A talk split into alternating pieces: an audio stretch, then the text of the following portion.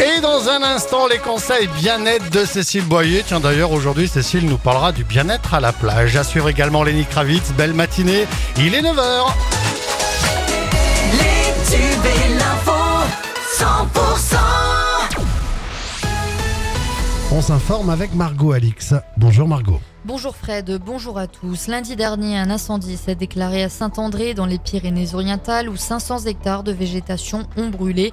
Le maire de la commune sinistrée, Samuel Molly, porte plainte contre les habitants qui n'avaient pas correctement débroussaillé leur terrain.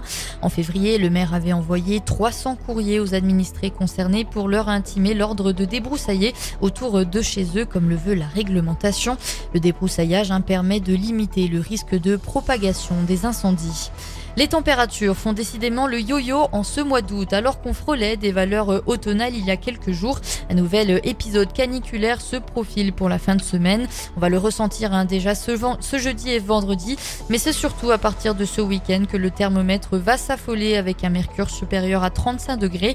La barre des 40 pourra même être dépassée. On écoute Pierre Loubet, notre expert météo sur 100%. Il est vrai qu'on part sur un épisode de très forte chaleur, voire de canicule, puisque ça risque de durer plus de trois jours euh, sur l'ensemble d'Occitanie, au moins jusqu'à la journée de mardi avec des températures extrêmement élevées. Ça partira, comme je disais, d'Aquitaine à l'Occitanie jusqu'au niveau euh, du Languedoc-Roussillon. Là aussi, on attend des températures très élevées hein, sur le porto méditerranéen, ensemble du Languedoc-Roussillon avec des 38 à 40 degrés en moyenne au cours de ces prochaines journées et sept départements sont placés en vigilance orange canicule ce jeudi.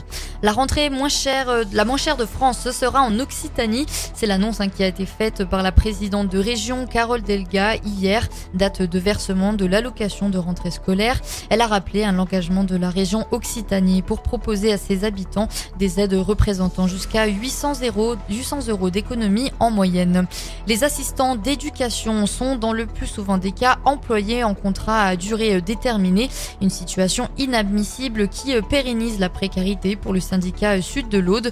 Une loi du 2 mars 2022 visant à lutter contre le harcèlement scolaire inscrit la possibilité d'embaucher en CDI hein, ces assistants d'éducation ayant déjà exercé leur mission six ans d'affilée. Mais les chefs d'établissement du rectorat de Montpellier se montreraient, se montraient peu avisés à embaucher du personnel de manière pérenne. Un grave accident de la route en fin d'après-midi hier dans les Pyrénées-Orientales trois voitures et une moto se sont euh, percutées sur la RD 81 au niveau de la commune de Cagnan-Roussillon. C'était vers 16h40. Euh, Parmi les victimes, un homme de 70 ans environ a été euh, évacué en état d'urgence absolue. Une intervention qui a nécessité le déploiement de trois ambulances et d'un hélicoptère du SAMU.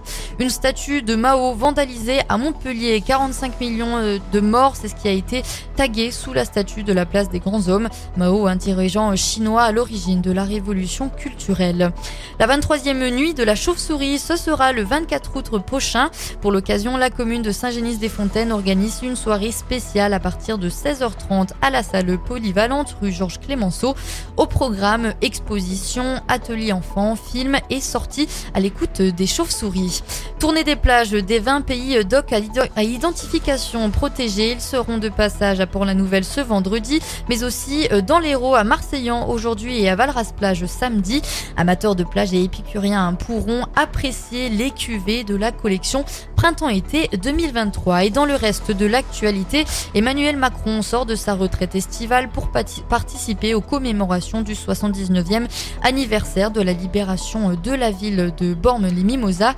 Une occasion protocolaire qui lui est arrivée de transformer en pré-rentrée politique. Ces cérémonies sont devenues un passage obligé, des étés présidentiels précédant de quelques jours le Conseil des ministre de reprise.